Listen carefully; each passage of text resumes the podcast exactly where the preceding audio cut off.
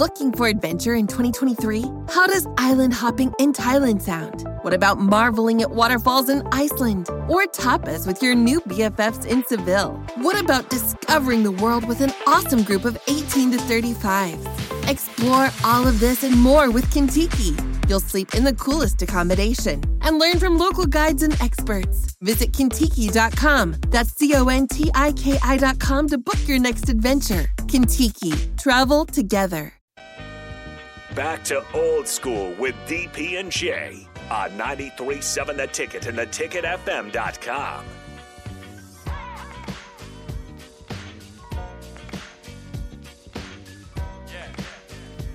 One last segment of Old School DP and J back tomorrow. For now, it's Rico and I closing things out.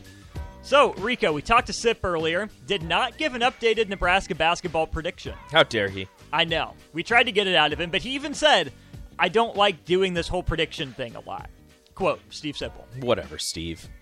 He said seven points. We're just gonna we're gonna roll with it. We're taking your word for it. The uh, basketball power index, according to ESPN, has it a 59% chance that Illinois wins, a 41% chance for Nebraska. Spread of three and a half. I don't hate it. Don't hate it. We've seen some really interesting games between these two programs in years past. Nebraska played Kofi Cockburn decently sometimes. Probably as well as you could with sometimes. an undersized center.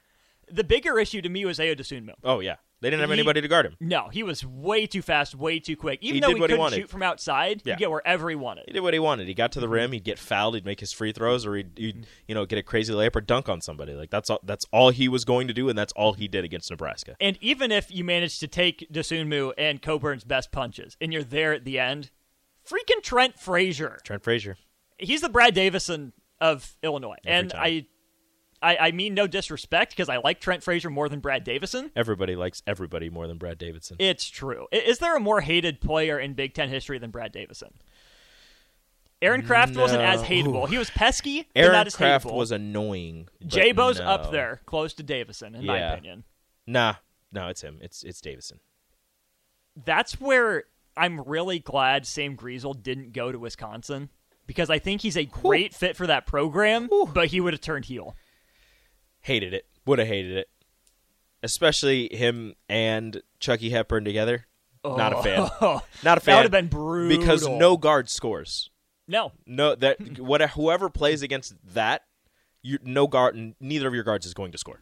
Here's another question. Maybe this is just because I'm a Duke basketball fan too. I don't know if there's a more hateable Big Ten team than that 2014-15 Wisconsin team. So many punchable faces. Was that Kaminsky? That was Kaminsky, Dekker, Mm. Koenig, Ooh. Nigel Hayes. I don't think Nigel Hayes was hated. The other three, yeah, definitely. Adopt US Kids presents What to Expect When You're Expecting a Teenager. Learning the lingo. GOAT, G O A T, acronym, stands for Greatest of All Time. As in, spaghetti sandwiches for dinner? They're my fave. Dad, you're the GOAT. You don't have to speak teen to be a perfect parent. Thousands of teens in foster care will love you just the same. Visit adoptuskids.org. Brought to you by the U.S. Department of Health and Human Services, Adopt U.S. Kids, and the Ad Council. Frank was just Sam Dekker was a problem, and not in a good way. Kaminsky was a problem in a good way.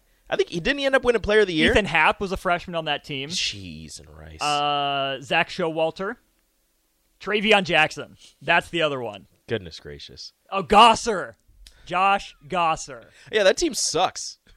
Just Uh, the not, worst. not actually, but that team sucks. I one of my buddies is a Kentucky fan, so I was obviously rooting against Kentucky at that point. Unfortunately, it meant Wisconsin had to win. You're a Duke fan and you have a Kentucky fan friend. What kind of weird blue blood basketball hated basketball fans are you? it's bizarre, but it was a, heck of a podcast when we had it going. Right, that was for sure. I guess. Anyways, Nebraska, Illinois. Who's the who's the key player for Nebraska tonight? To me, it's Juwan Gary. Nebraska's going to be at home. He's been the energy guy. The energy is better for Nebraska Mm-hmm. at home. You get a road win, I can see him easing up because they're back home. They have the crowd. I think Juwan Gary's got to set the tone early. You think so? I so I'm gonna go not on the offensive end. Emmanuel Bandoumel on Terrence Shannon Jr. Okay. He that's gonna be his assignment all night. and he's going to have to figure out a way to slow him down, keep him off the free throw line, and keep him from you know reaching his average, which is 17.6 points a game. Um, because when he gets going, the rest of the team gets going, and that would be a massive problem. So Bandamel, look on the offensive end you know, do what you got to do, I guess. You know, if you get an open shot, take it. If you can cut to the rim and, and get a basket, do it. But for the most part, I want all of your focus on Terrence Shannon Jr. on the defensive end. You shut him down, and that is your only job on the court. Shannon's a stud. I think Matt Mayer's a problem. Mm-hmm. My question is earlier. So earlier, I asked Nick, and he didn't really give me an answer. Do they double in the post with such a with a team that's shot 900 shots, 400 have been 3s Mm-hmm. Do you double in the post and take your chances with the threes, or do you just let whoever's in the post, you know, tell Derek Walker you're on your own, have fun? Depends on who it is. Coleman Hawkins will float outside some. I do think you, you double Shannon if they try to post him on a skinnier Bandoumel. Mm-hmm. I also think you double Mayer if they stick him down there because that that was the game plan against those Luka Garza Iowa teams. Yep. You take your chances with it. I, that's what Fred Hoiberg's done. It's I, I guess they stick to it. They're six and one at PBA. Keep it going. Seven and one. You calling it? Yes, calling it. Seven and one Nebraska. You heard it from Rico here first. That'll be it for old school here tonight. Plenty more to come here though on 93.7 The Ticket. Don't go anywhere. Got a full lineup for you tonight. Husker hoops at eight. Talk to you tomorrow.